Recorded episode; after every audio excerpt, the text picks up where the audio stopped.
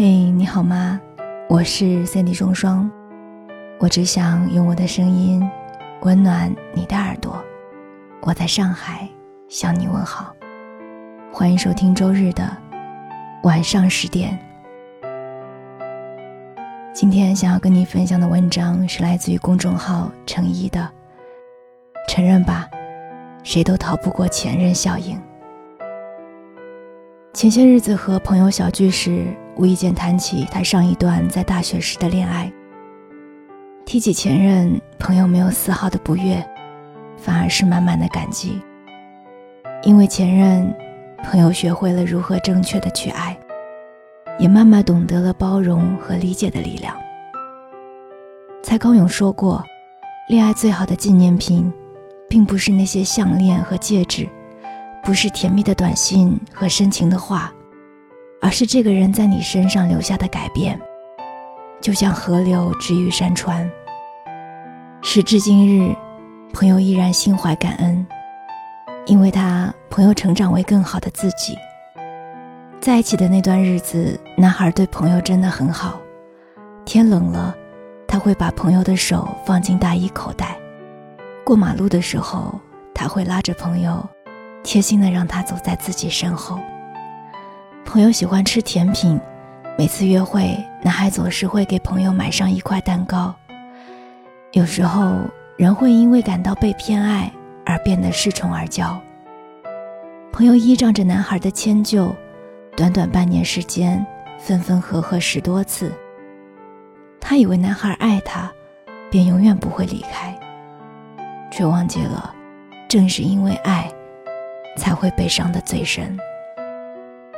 一颗心再滚烫炙热，狠狠地扎上几个窟窿也会疼，也会血流不止。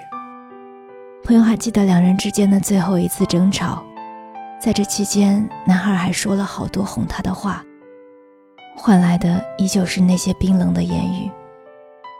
于是这一次，男孩离开了，再也没有回头。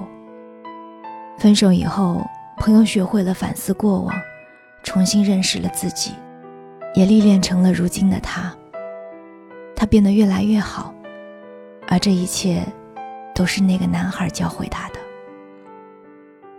还记得《奇葩说》里曾经有过一期关于前任的辩题，当傅首尔回忆起自己的前任时，第一句就是：“我的前任非常优秀。”正是因为前任的鼓励，他坚持写字。从前就喜欢写博客的他，如今完成了书写一本书的心愿。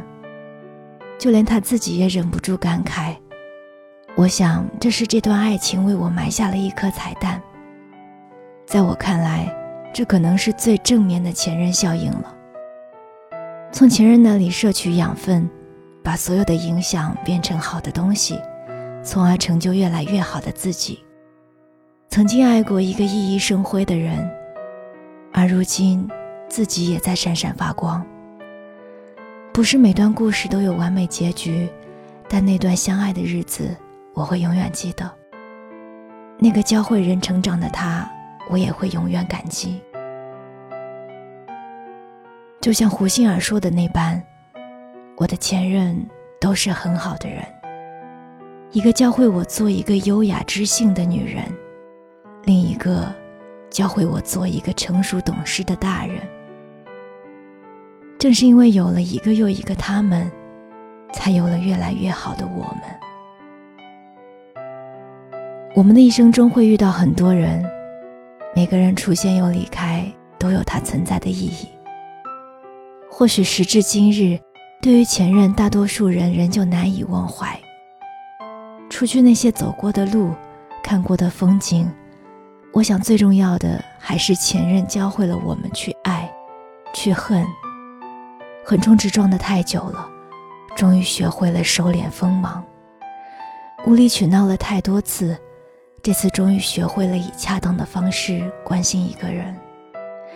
习惯了猜忌和伤害，慢慢也学会了理解和沟通。很喜欢《前任三》当中的一句台词。紫霞离开至尊宝之后，至尊宝才真正成长为孙悟空。